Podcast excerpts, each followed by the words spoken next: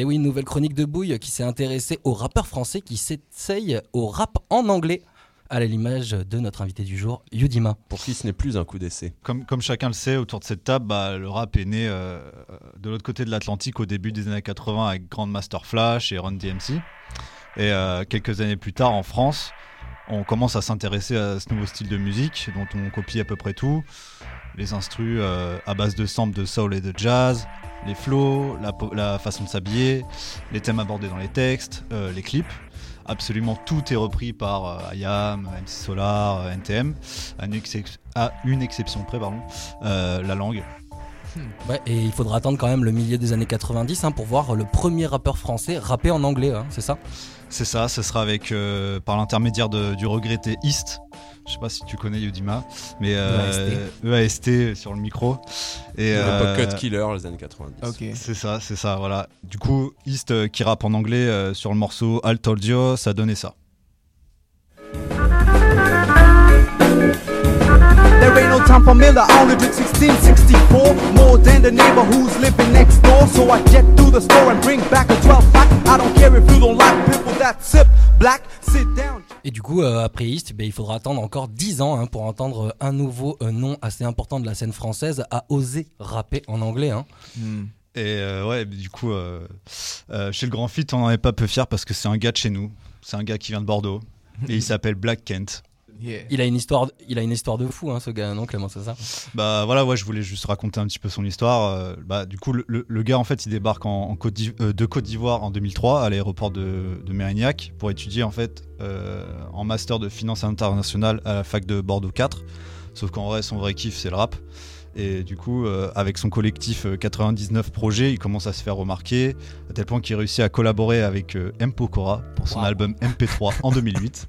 Grosse collab. Il faut, il Ouais. faut quand même le noter. Ah, c'était big à ce moment-là. Ah bah ouais, ouais, ouais, ouais, c'est pour- avec un c'est pour ça que je- c'est pour ça que je le dis. officiel. hein. Ah, tu vendais du.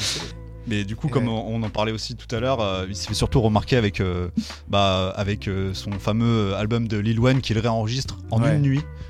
Grâce à ça, il se fait remarquer aux États-Unis. On Ouais. parle de lui dans des, dans des articles et tout.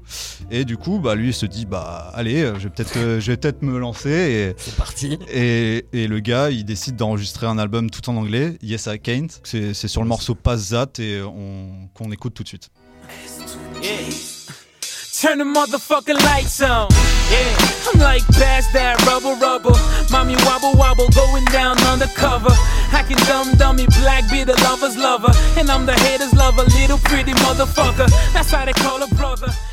Et il faudra encore attendre 10 ans avant d'attendre un nouveau rappeur français rapper en anglais et cette fois-ci avoir du succès.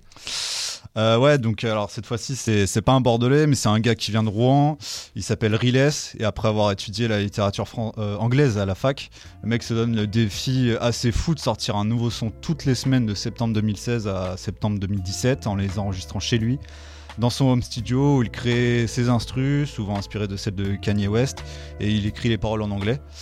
Et euh, certains morceaux comme Brother ou Thank God euh, rencontrent un vrai succès, ils sont certifiés euh, single d'or. Et suite à ça, il enchaîne avec un album no- nommé euh, Welcome to the Jungle qui est sorti en 2019, dont le clip du morceau Marijuana contient un guest de luxe plus plus qui est en, en la personne de Snoop Dogg, voilà. Et euh, Doggy doggy. Excellente imitation. Et euh, on écoute le morceau tout de suite. Baby,